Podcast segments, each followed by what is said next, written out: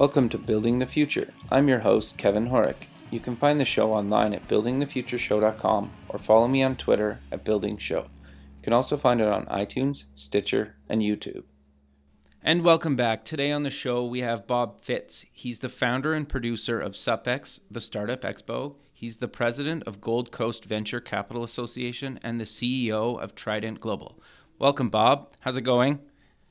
Great, Kevin. Thanks for having me today. Happy to be on the show. Yeah, thanks for uh, doing this. This is this is awesome. I've been excited to talk to you since we connected on LinkedIn. I guess a couple of months ago. Now. Yeah, it's been a couple of months. I'm an avid user of LinkedIn. Uh, it's a great way to meet people from all over the world that have like, you know, kind of like-minded and similar interests. So uh, glad we were able to connect. Yeah, awesome. And then we'll talk about a little bit more later on in the show about how we're we're doing a kind of a thing together later in February. But let's maybe start off with a little bit on your background and kind of where you grew up.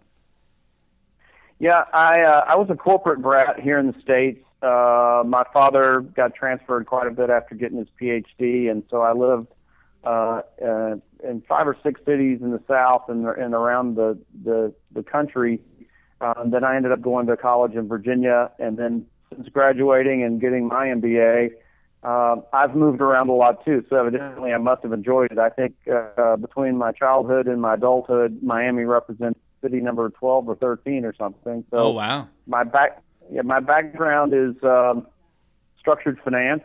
Um, I did a lot of finance work for Goldman Sachs subsidiary, and then for Prudential Financial, and then I was in kind of an M and A guy and but more on the the integration piece, which led me to be a COO of a couple of reasonable sized business units for Prudential.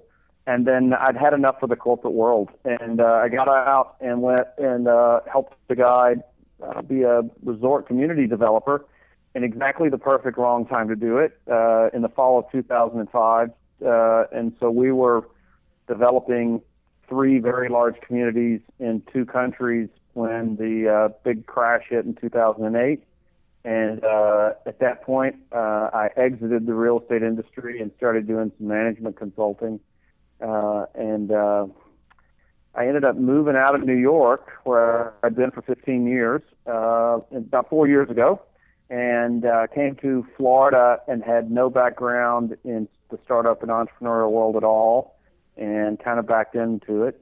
And uh, and I can give you the I can tell you how we got to here if that's of any interest as well. Sure. No, I, I think that that'd be really interesting to, to kind of know more about how you went from New York to Florida, sunny Florida, I suppose. How you became president of your uh, Gold Coast Venture uh, Capital Association, and how you ended up kind of doing the conference that I'm going to be down at in February. So, do you want to maybe start with that?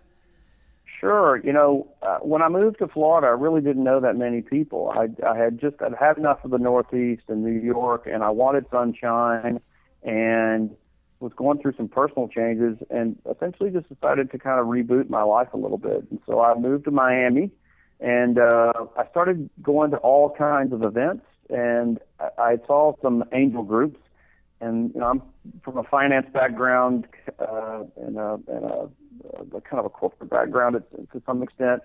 I thought I'd check it out, you know, because my brothers are in the tech scene, and I thought, oh, I want to see what's going on. And I, it was very interesting. You meet so many young, positive, bright people with great ideas.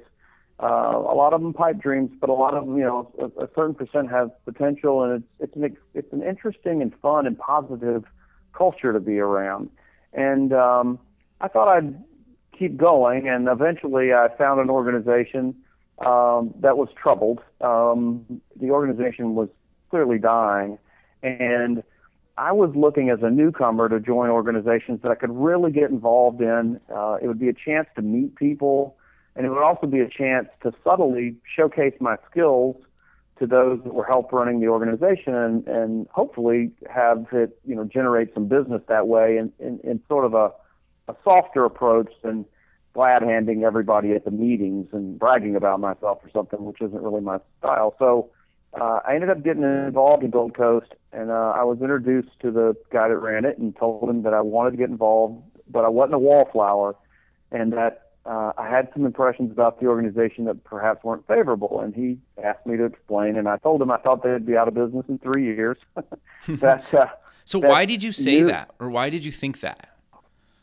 Well, because the model that they had at the time was what I called the old guy supper club model, uh-huh. and you know, you show up at 5:30 and network for an hour, and then you sat at a dinner with a table. So it's like an eight-top table. So you sat with seven other people, and the quality of the networking was only it was a you know a direct proportion to the quality and the talkativeness of the person to your left and right, uh, okay. and which restricts your you know ability to really really interact. And then then there was the programming from say 7:30 to 8:30, so it was long, boring, and expensive, but because they were serving a sit-down dinner, the price point was also high. They were charging like 65 bucks for non-members and 45 for members.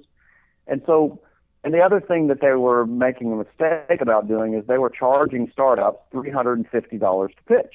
Oh wow. Well, start yes, yeah. Well, you get it. Don't need a lot of explanation, but they didn't get it, and so they didn't get that. As a result, the better startups weren't doing it, and the other thing is they weren't a check writing angel group. They were really a forum. And so that's not to say that there weren't investors in the audience and that deals did not get done.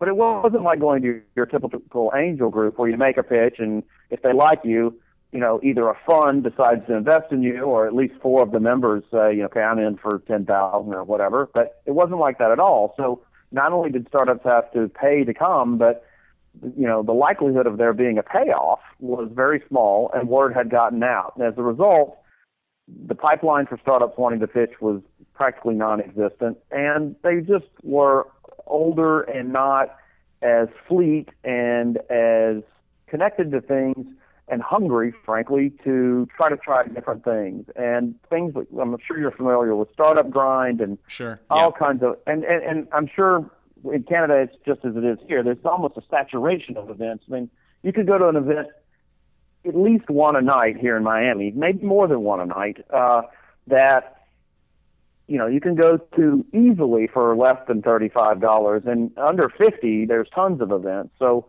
Um, I just thought that they wouldn't survive as a result of that. And uh, he said his response was, look, we need some allies to help us join the board. And so the very first meeting I joined the board, and I told him I was going to do this. I rammed through the change that we were dropping the $350 fee, and it passed, and the executive director resigned within two weeks. Oh, so, oh, wow. Yeah, so then the guy that uh, kind of blessed me coming on the board It was like, well, great, thanks. now what? Do, now what do we do?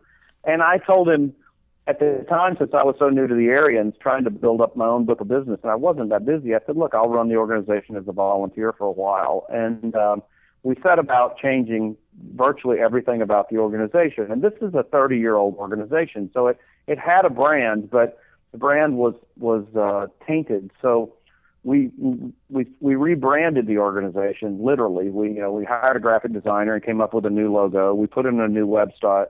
We put in a new CRM system and then we set about trying to do things to rehabilitate our reputation in the area. And so we came up with the concept. Uh, we needed a big splash, I thought. And um, so this was about September. The, the prime time in Florida, as you would imagine, is say between Christmas and Easter, essentially the snowbird season, as we call them down here, where the right. northeastern investors come down to Florida, and a lot of your fellow Canadians do. Yep. And we love having them here, and um, and that's the prime time for you know to meet a lot of people down here. And said, look, we're going to do an event in February, and so we I ran around the state, going to other events and seeing which startups were exhibiting or pitching whatever, and I recruited 25 of the better startups I came across. And then I went and found 14 sponsors that were willing to exhibit and I said, look, to all of them, I said, there's no format, you know, it, there's no programming, so to speak. You're going to stand behind the table, and our job is to gather as many people as we possibly can, and you're going to talk to your about either your existing business or your startup to as many of them as possible. And if you're a startup, we're hoping that the percentage of those that come in the door that are actual investors is a reasonable percentage, and you might make some you know positive capital connections, and um, we managed to get 350 people to turn out. Oh and, wow, that's which was- awesome. which for us that was well, thank you, and for us that was huge because we couldn't get anybody to partner with us. You know, we uh, I'll explain the partnership system we use now later, but um, no other organization really wanted to partner with us because our our reputation was so. You know, it wasn't that we were they were viewed as bad people, obviously not. It was just viewed as a tired organization. So we did that really on our own, and uh, and that started to turn the ship around, and people started to pay attention. And then the next thing that we decided to do was just to be more to to clarify our mission and and to quit doing pitch events because as I explained before, we weren't really writing checks. So we started to become an information oriented organization. And we clarified our mission as to grow and enrich the South Florida entrepreneurial ecosystem by producing events that bring together investors, entrepreneurs, and service providers. It's very clear what an organization, what if you heard that, you'd know what we did. So For sure. we put on one month we might have a panel on crowdfunding, and then one month we might have a panel on raising capital for startups, and we might have a speaker the next one. And so people began to see what we were doing, and we really spent time thinking about really good, smart topics that were in, of interest, and we found good speakers. And slowly that ship continued to turn. And then we came up, so the expo was in February of that year, 2014. We came up with the concept of another event to be held in August of that year, and that was called Meet the Angels. And I'll Meet the Angels is a bit of a misnomer, but it's a catchy title. And the premise Totally. behind Meet the Angels was the premise behind Meet the Angels was if you're a startup, you know, where do you find money? I mean, it's the dilemma they all have, and they run all over the state and try to figure out which angel groups are the right one for them, et cetera. And we said, well, let's turn this on its head. Let's just get all the, the really good angel funds in one room, and it'll be easier for the startups to understand where to go. So we we went and recruited um, all the major angel groups in, in Central and South Florida. From uh, geography is that's within probably a 250 to 300 mile kind of radius, um, and we got about seven or eight funds that do seed series investing. Okay. We had a total of about we had a total of about 18 panelists to participate. And unlike that previous event, the expo, where nobody would partner with us, we had like 17 organizations decide to co-market this event. oh So- wow, that's awesome. So how did you go about reaching out to them? Did you just email? Did you call? Did you know a bunch of them? Well, I had been networking like crazy as Right. we were trying to turn the organization around and trying to go to other people's events and show support for them and and also inviting them to be some of our speakers from, you know, on those panels I was talking about help. So we were giving them exposure and we were just trying to be a good friend and support their events and give them opportunities at ours. I mean, everyone loves to speak. So we had been cultivating relationships for a while, and people started to see that we were doing good things and that we could be trusted to produce an event of quality and not embarrass them. Right. And we and we gave them things. So like, you know, I don't know what the ecosystem is in the area that you're like, but here it's a little clicky. And uh, what what we said, oftentimes people like charge people to speak because almost like an ad, and, and we're like, look, we're gonna we want you guys to come and talk about your organizations all you can, and of course there's no fee. You're doing us a favor by speaking at your event. So we gave them a nice platform, and uh, the other thing that we did, which was really good for the startups, was we had each panelist prepare a, a deck, and in that deck they had to obviously say who the organization is, uh, what their investment parameters were, uh, which verticals they like and don't like, what their process was, how much they they invested in the past year, what and what and their typical investment size, and some other information, and then who to contact. Oh, And then we put and then we put all of those presentations on a jump drive, and and we had uh, a local law firm sponsor the cost of that jump drive, and then everyone who showed up got that jump drive. So if you're Okay. a start, That's so actually a were a really good idea. well, thanks. I don't know if it was mine or not, but I'm happy to take credit for it. uh, so uh, we uh, we so if you were a startup in the area, by the end of that meeting, and they didn't just sit up there and talk about, okay, this is my organization. They did not repeat what was on that jump drive.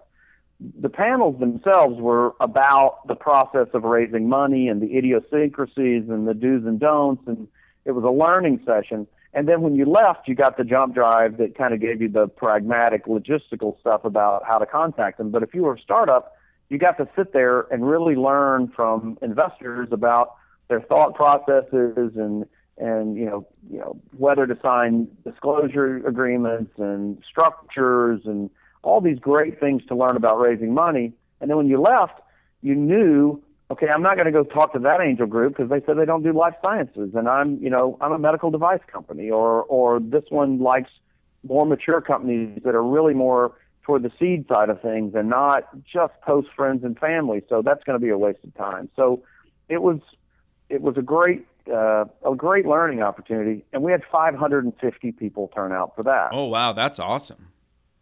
And yeah, we that was you know I'd only been involved with the organization for a couple of years, and it's been around for 30. But I have to imagine that was the largest event the organization had ever done. For sure. And at that point, and at that point, the organization was turned around. I mean, the finances were stabilized, and we still need to improve the finances, and we need to grow the membership base. But at that point, at that point, our, our reputation and our brand had been rehabilitated, and um, uh, but I guess if there were a lesson here, if I'm going to drone on and on, maybe no, it's good. This is lesson. awesome. This is interesting.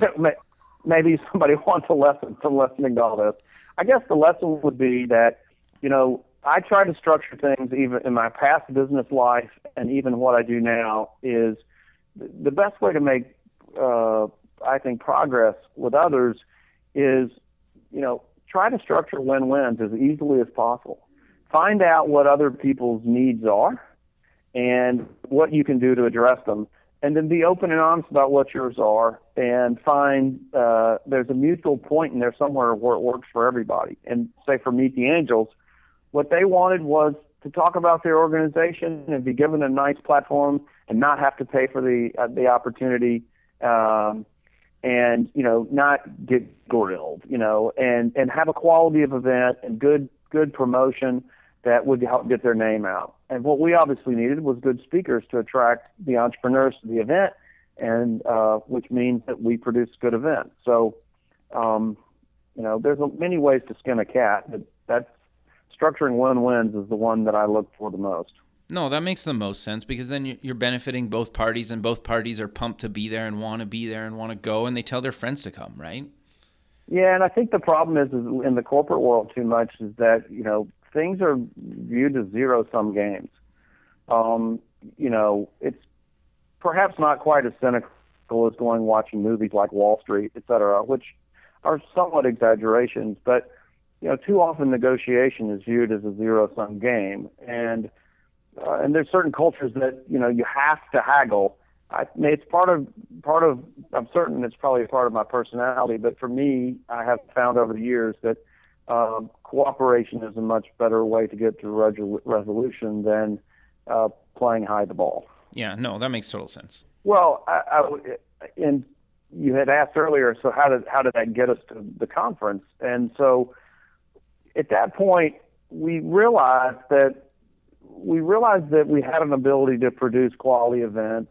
We realized that the organization had a good brand, and um, there was clearly a need, and I had been writing a business plan for an international conference for the startup community, and there are, and I'd done research on other conferences, and as we were talking about earlier, Kevin, you know, there's there's almost a saturation. There's so much enthusiasm, at least in North America, for entrepreneurship that it, which is awesome. There, there are events constantly in major metropolitan areas, literally every night, as we were saying so what would be something different? How how what what would be the uh, uh, something that would stand out? And I had looked at a lot of the conferences, and the really big ones, it would be have festivals like South by Southwest, which yeah. is a lot of things. And in South by Southwest, I don't I don't think a lot of people know this that are younger. I mean, I'm 50, but that started off as a music festival. Totally. I've actually been once. Pe- it was a blast. And, pe- and, pe- yeah, people think of it now as a technology festival, but it's it started off as a music festival, and it's a technology festival, and it's a film festival. It's a week long. There's like a million people there. There's a there, you know, so you know, there's some festivals around the country, as I refer to them, and then there are some really big conferences too. Yeah. Um, and uh, and a lot of those tend to be in Silicon Valley in New York, which means almost by definition they're what I refer to as capital conferences. It's really about the raising money aspect of being an entrepreneur. Uh, and then you know they they have a couple of you know whales or you know, somebody who does the the successful guy talk as I call it. Right. But it seemed like there was a a need for something that was a little more focused and obviously you know there's one benefit that we have here in South Florida is that our winters are amazing. We don't have them. so, so uh, we, you know, that's what's amazing about them is we don't have a winter. A cold day here in in, in February is like 70. Don't please don't don't throw any bombs my way from north of the from up north, the Great White North. But yeah. uh, so it was obvious when when when to do something, and that's not totally a differentiator. However, it, it, it does make it a rather opportune time to have a conference. But what we've decided to produce was um, we want to produce the best pre Series A conference in the world within the next four or five years, and within in North America within the next two to four years. And uh, so what does pre-Series A mean? Because Series A itself has multiple meanings, uh, even throughout the United States. And so I'm not even, you might even have a third interpretation in Canada. So I guess one way of thinking about it is it's typically say sub $3 million in revenue and sub $3 million in capital that's been raised. And that's actually, you know, somebody else might even have another definition, but um, we want to put on the best not necessarily the biggest, but it may be, and that would be fine, but the best conference uh, for that community uh, in North America. And so, what is that community? The community really has three important components. The most important component of that, to me, focus is the entrepreneur. Right. And providing, you know, when, providing uh, several things that I think are vital for the entrepreneur. One is outstanding world class content. Now, it doesn't mean outstanding world class content isn't necessarily Elon Musk giving us the keynote address, which, by the way, we take. Uh, but if you know Elon, have him give me a call. Well, actually, but, I, a couple weeks ago, I interviewed uh, one of the guys, Ryan Scott. He actually invested in Tesla early on, so he does know Elon. But I don't, I don't know. Maybe I can reach out to him and see. But you never know uh, don't be shy. so uh, I will gladly take the introduction. But so so world class content is critical. We want to give entrepreneurs uh, an excellent opportunity to learn. First of all, uh, learn. And so our the first day is really only for the entrepreneurs, even though uh, service providers and and, and investors will be there. Day one is really for the entrepreneur. We start off with a half day forum for women entrepreneurs and women investors. I, I think that's um, awesome. I think that's really lacking in the startup space right now. Yeah, there's, there's clearly a demand for it, and it's you know not a bunch of superficial happy talk. Uh, it's it's you know these are important topics uh, taught by successful people who may not have a name as big as you know we were talking about Elon Musk or or you know Sallie Krawcheck or somebody, but these are these are women that are clearly outstanding in their field, either as entrepreneurs or investors, and so we have a whole forum just for women to start things off. Then there's a break, and in the afternoon we have three very intensive workshops for startups on what we think are three of the most critical topics that they need to master in order to succeed. Um, one of them, the second one actually, is on raising capital. And I say that first because I sometimes get the impression if uh, entrepreneurs were asked to list what panels do they want to attend, numbers one through 10 would be raising capital. And while, while raising capital is obviously important, I use the analogy it's gas in the gas tank, the car won't move without it. Uh, I think it's overemphasized. Um, and so, therefore, we have two other topics that we think are equally as important. The first one is how to how to construct and execute a very good go-to-market strategy. And the point there being, um, you know, if you can do a much better job of selling whatever product service it is that you are going into business for, because you're not going into business to raise money, you're going into business to do something. If you can sell more of it, then you can either raise more or less money, which is your decision to make, because money has a price and you can raise it cheaper.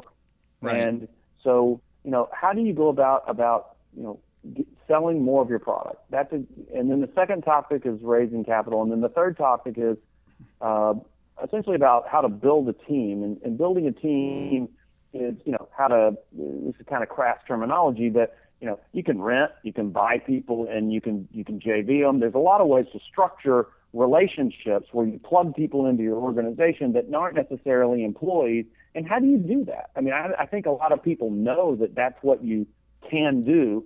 They don't know how to do it. Uh, you know, do you need to hire a search firm? That's an option, but there's a cost. And right. so the third, the third panel, the third, not panel, these are workshops. The third workshop is on that. And we talk about also how to structure option agreements and stuff, which is obviously very pertinent to startups. That's a long day.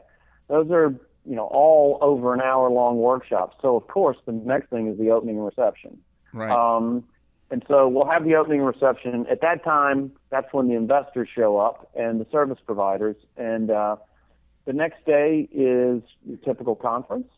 Um, you know, there's not there's only so many ways you can structure a conference. So I don't think our structure is novel. I mean, there's breakouts and general sessions, but uh, again, we've spent a lot of time, you know, trying to come up with topics that are you know very educational for the investors on a, I mean the entrepreneurs on a wide variety of subjects. So you know we talked about one component for the entrepreneurs was to learn. The, the second opportunity is to connect with others, and, and there's really two other groups to connect with. There's the one they really want to connect with, which is the investors. Right. Uh, and you know, the goal is to have 20 to 25 percent of the audience be investors. Now, wow, that's really high. That that's awesome. And it's it's I'm I'm very glad you said that because often I get the feeling that entrepreneurs think the percentage should be much higher, and 20 to 25 percent of an audience to be investors is is, an, is a very high percentage. We had 18 percent our first year, and we had 25 last year. Okay. So, you know, if we could have anywhere in that range, it makes for fantastic opportunities for our entrepreneurs coming from all over North America to meet investors who are coming from all over North America. Well, I think people um, are forgetting. It seems like people are forgetting that if they had to go and drive around or fly around the country to meet all these people, it would be, you know, a lot of time and money. So the fact that you have them all in one place is pretty cool. Well, and I appreciate you saying that. We're really hoping we we we hope that it's an opportunity to, to learn. It's an opportunity to meet good investors and meet good vendors and service providers. Uh, you know, don't don't take for granted that the attorney that you're talking to at a reception, he you know he might have five investor clients, or he might have you know three clients that could be your customer. You never know who you can meet and and how that you know those second and third connections to use like LinkedIn terminology you just never know where those go. And so to be able to bring a concentration of, we think we'll have 1,250 to 1,500 people there from all over the U.S. and Canada primarily, it's a great chance to meet a lot of other great people, whether they be an investor or a service provider or another startup. you know, there's a lot of idea sharing and uh, and, and information sharing and, and connection sharing. You know, who do you use for web hosting? How did you go about doing this? You know, meeting like-minded people that are really intelligent and hungry to be successful as an entrepreneur from all over the continent is a it's a really awesome experience. Yeah, no, totally. Well, and you and I met on LinkedIn, and that's how you know we've kept in touch a little bit over the last couple months, and now we're recording a show. And for for those of you that don't know, I'm actually going to be at uh, down in Florida, and I'm going to be recording some shows for Building the Future actually at the event. So if you if you're coming down and you're interested in actually recording, uh, we'll record live. It, it'll air, you know, weeks later.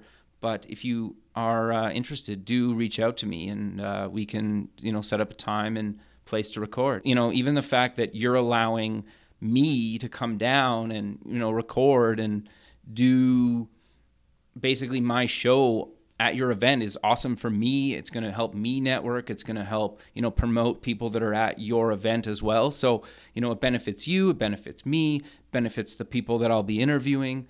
And, you know, networking is never bad. And that's the thing that I love about the internet is that makes the world such a smaller place. Wow, Kevin, you only have an hour to interview me. You could get me talking about networking on uh, all day. Just to give you uh, well, maybe we should minor... do another show.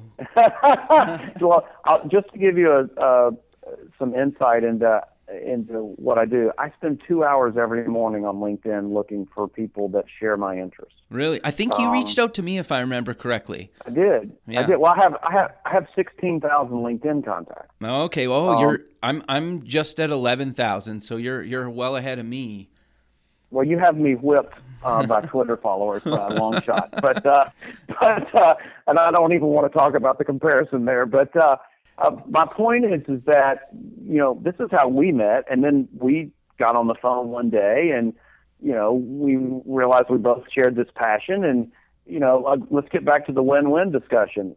I needed I need people to help, you know, uh, and to be interested in in SUP-X, and you you know, you've got a radio show. Okay, great. Why don't you come down to my conference and interview lots of people and then help get the word out? I mean, it, everybody wins. It's, exactly. Yeah. You know, the mar- the marginal cost of marketing these days can can except for your time, which if you know, if you're an entrepreneur, obviously time is money, but you know, except for the cost of your time, the marginal cost of marketing can approach zero. Sure. it's, oh it's yeah, ama- for sure. It's, ama- it's, ama- it's amazing the reach you can have. So anyway, back to the conference, it's a great chance to meet people. The other the other thing that we have that we think is pretty cool opportunity and a little different is we have a startup competition, which that in and of itself isn't different. We're giving away fifty thousand dollars in cash and prizes. Oh wow! But if you if you purchase a, a ticket to the to the event, which uh, you can get a ticket as cheap as $199 if you're willing to buy one now. And if you purchase a ticket to the event, you can apply apply to our startup expo. Well, uh, and we'll we'll probably get I don't know 200 to 500 applicants. Okay. 50 of the 50 of those will be declared semifinalists. Right. Those 50 semi those 50 semifinalists get to exhibit on our exhibit hall floor for free, alongside the corporate sponsors that are paying a minimum of $1,750 to exhibit. So we're giving away a third of our exhibition space to the entrepreneur, um, and the opportunity for them is is obvious in the chance to to meet you know investors, but again, it's a fantastic chance to meet potential customers and other uh, other people. And then the, the another unseen opportunity that I don't think people realize is it's a perhaps somewhat painful at times, but you're forced to sit there and practice talking about your business over and over and over and over again to an audience. And most startups need practice. They, sure. you know, pitching is pitching is not it's not easy for anyone, but most people's pitches could use some refinement. And so having to talk quickly to a lot of people coming by your booth about your business and giving them your elevator speech to get them to stay there in 20, 30 seconds max, that's a fantastic experience. Even if it does, it can be a little nerve wracking. For sure. So, and, and, and so, so the exhibition opportunity is really the the other opportunity. I mean, obviously there's money if you win, but so the three pillars we think that help this be a fantastic experience for the entrepreneurs are, you know, learning, education, connection, networking, and exhibition. The flip side of this coin is the conference is also for investors. Sure. And we're marketing uh, all over North America, but considerably in the you know the northeastern United States and and somewhat in San Francisco um, to attract those community, that community to come here. And then we have some separate programming for the investors okay. um, that, that, that give them an opportunity to network just with other investors. We're obviously going to have a lot of time when we have the investors and the entrepreneurs together mm-hmm. uh, because that's very valuable for both of them. But you have to provide the investors some time just to meet other investors and provide some content for them in terms of breakouts, et cetera, it's really geared more just for them, and we we set the conference up to do that. And then your third audience is you know service providers who have interest in really the other two communities, um, and and and you know that's probably you know a third of your audience. Uh, probably 35 to 50 percent of the audience is entrepreneurs, and then 20 to 25 percent of the audience will be investors. Right, So right. It's the two. It's it's the two days. It's a Tuesday and Wednesday, which might seem a little odd if you're in Canada, but the reason is is that Monday, February 15th, is a U.S. holiday, President's Day. So it's the first two days immediately after that holiday. Right. So, Okay. so that's the so that's what we now call SUP-X, the Startup Expo, and uh, which is an outgrowth of what we started with that local organization here a couple of years. It's grown so well that uh, we've now converted it. We have 75,000 square feet at uh, one of the area convention centers, oh wow. and and yeah, we have the entire third floor for two days. That's awesome. So- and if you if you guys want more information, it's sup x.org and I'll post this online as well with a few other links that you talked about throughout the show. So if you you know miss it while you're listening, you know, you can reference the website for this. Maybe we should talk a little bit about any kind of keys to succeeding with your startup. You you know, you've been involved in this space a long time and I think you'd have a lot of really good advice for our listeners out there. Well, I have a couple of thoughts. I mean, um, I know, and I won't start with raising money because I think that's where everybody, as I said before, wants to spend their attention. Um, look, it's important that you have a, a, a good concept, but you know, at least here, we say we tend to see so many ideas that are good ideas, but there's a difference between a good idea and a business. Right. Um, and and too often people mistake the two. Um, you know, even a well thought through idea has to then be proven. You need some proof of concept, and proof of concept isn't you know just your family liking it. You know, you need to have come up with a, a simulation of some sort, a, a, a prototype, or or and I'm speaking in gross generalities here, but you have to run this by an, an audience with some kind of statistical relevance that's more than uh, 20 friends and family. And you know, at least you need to do that before you approach the investment community. right. Um, and too often I see uh, a lot of enthusiasm uh, end up in a mediocre pitch deck that if it somehow makes it to a pitch meeting, it's it's almost it's soon it's not quite dead on arrival, but it's dying in a couple of minutes. And so I think um, more more time has to be spent on um, the validation of the concept, research, uh, and proof of concept. And I think there's something else that is important for startups to understand.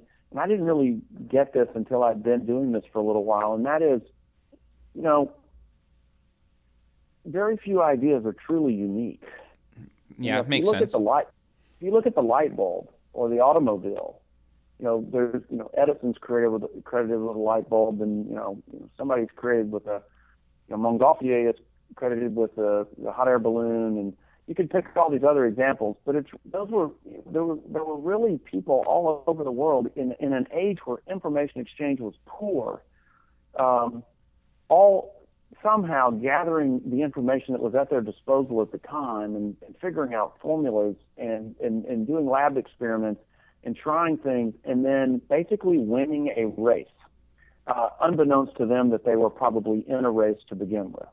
And then, to, and now we look back at 100 years or 200 years, depending on the invention, and we look at that and think that you know, someone invented that. Well, they they did invent that. What they but they what they really did was, was invent a race. And my point is is that it's not likely that your idea is unique, and not unlike at all. Uh, you know the you know the, the age of invention in the 17 and 1800s and the turn of the the turn of the 20th century, where information exchange was poor. There's an opacity that exists in the startup world. You know, a guy with a startup in Atlanta, where the show's being broadcast, or or Vancouver, or, or New York, or Miami, where I am, have no idea what the startup in any of those other cities is doing. And yeah, fair. Often, oftentimes I find I'll meet some bright person at an event who's got a great idea, and they want to talk about raising money, and I will know two or three other people just in this market who have the same idea, and one of them is 19 months further along, and one of them is seven months further along than this person. So um, I think it, and so my point of saying that is it's a concept to keep in mind um, to temper, uh, not not to temper one's enthusiasm because you never want to do that in the entrepreneurship space. That is almost the, the core concept of entrepreneurship is is idealism and enthusiasm, but it does add a dose of reality and it does beg you to prove your concept a little more intelligently um, before completely moving forward and before approaching the investment community. And do you also think then that allows them to maybe pivot sooner than later? Yeah, and and pivoting is is important. Um, you'll do it multiple times. Um, you know, I just think that the more you know val- when you're out getting proof of concept you're constantly getting feedback. You know you're you're adjusting you're you're doing not complete pivots but you're you're taking slight modulations. You're you're getting information from your market uh, or or the uh, constituents uh, the stakeholders are all giving you feedback to to ferret through and to filter and determine what's valid. I mean, obviously, the startup, any startup who's listening to this knows this. You get way more advice than you really would like. Sure. Uh, and you have you have to kind of sort through. Uh, you have to kind of sort through, and it's it's very hard to decide if the messages that you're being told are the right ones. You know, which ones you should heed. And, you know, most entrepreneurs, like myself, uh, have a feeling into their bones that what they're doing is right and it's it's hard once you get to that point when it's in your bones. It's very hard not to keep down your path, and there's no right answer of of when to pivot and when not to pivot. But validation early is huge, and so you're asking for other lessons. So that, that would be one. Um, the capital capital raising process is an entire conversation, an entire show sure. that you can do and and it's probably well trod ground. I would say that um, I can't tell you how many bad pitch decks I've seen. Okay, what um, do you um, think makes a bad pitch deck? Uh, just look, no pitch deck should ever be more than 15 slides max, and or and, and probably the first one is your cover page, and the last one is your contact information. So the in between 13 to 15 pages, absolute maximum, have to be very concise and precise, and you can order them differently, but you know it has to talk about what is what is the the business problem that's being addressed, um, what is uh, what is the, the the key way that your your your product or service is going to address that. What is an overview of the the market? What are your competitors like?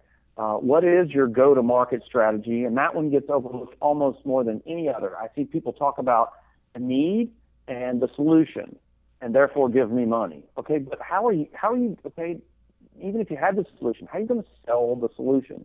Go to market strategy gets overlooked more than anything. You also need to have some sort of projections in there, and those projections you cannot show four four successive years of ten times growth. And I have seen. I mean, I don't. You're probably better than me at math, Kevin. I don't know about I don't that. know what I, I don't know what the number of you know four you know four years of ten times ten, but I have literally seen pitch decks that show that. I mean, oh, wow. so you, you've got to have enough growth in there. Look, it is a marketing game. I mean, you got to have enough growth in there that that makes your idea appealing to investors, but overdoing it just shows them that you don't have a clue as to what you're doing. Um, so there's there's some elements, and I'm probably forgetting a couple. And you can do research. You know, I you know you can find articles on Google and and, and YouTube videos, et cetera, on how to construct a good deck. But you know, there's key topics that have to be addressed, um, and they need to be. And too often the go-to-market piece is glossed over. And the, the other the other thing that I would say about, and this gets back to our topics that we're having at our you know our uh, our conference I, I just talked about the importance of go-to-market strategy. That's one of our workshops. You know, raising money, and the third thing is your team. Um, Interesting. yeah, I think people forget about that a lot of the time. look, at the end of the day, a service business is really just a collection of people, right? I mean, Mm-hmm. so what are what are their talents? You know, uh, how talented are the people that you have, and how how well can they work with one another? You know, uh, getting three people who think exactly the same is not a good formula for a good business. You know, you need people with differentiating, you know, differentiated skill sets. Um, if they've done it together before, that's hugely powerful. That's very rare, but constructing that team is vital. And before you go to investors, um, if, if you don't have an incredibly well thought through idea that is very novel and the, the idea almost sells itself, uh, which is not very often, by the way, you, you better have that team page uh, mapped out pretty well. Um, you know, it's, it's, you know, there needs three or four of those seats need to be occupied. You know, a good advisory board's always very helpful. Um, Do you have any tips on Right. how you get one, or kind of when you should get an advisory board? well, Is it too like when is too early? I guess is the big thing that I'm curious about. I don't know that there are hard and fast rules for a lot of this. You know, I think I think eh, there's no one approach to success. There's no one way to do anything. A lot of advisory growths are natural uh, advisory boards. I'm I'm sorry, are are natural outgrowths of existing relationships. And Okay. so, you know, the the sooner the sooner you can get somebody with a different perspective, it's not your necessarily your dad, unless your dad's willing to be like pretty doggone frank with you. Um, you know, the sooner you can get uh, someone with uh, some expertise uh, in your product, in the in in in in the in the process of being a startup, in in who has experience in raising capital. I mean, there's all kinds of people you can put on an advisory board that each could provide a different expertise. The sooner you can get any of them to be representing you or, or advising you, particularly for free, uh, the better Sure. formally structuring I'm, I'm just talking about an advisory board that's a lot different than a board board i mean a board board you know people are going to need to get shares et cetera but i don't i don't think it's i don't think it's ever too early to get somebody outside to be giving you you know sharing you some of the things they've learned along the along the way No, that makes a lot of sense to me. One other thing that I was going to ask you what about accelerators or incubators? Do you think that's a good place to, you know, maybe try to grow your startup or your idea? It is. Yeah, yeah, I, I, I agree. I mean, uh, at least the terminology here in the States, incubators tend to be more affiliated with universities and accelerators tend not to be. But I would say, I'd say, yeah, and wow, do you have some really good accelerators in Canada? Uh, Yeah, there's a bunch. some- you really do. Uh, you know, I've been, I'm, I just have to say, this is a tangent. I'm so impressed with uh, the state of your country's uh, entrepreneurial ecosystem. That's a big ecosystem.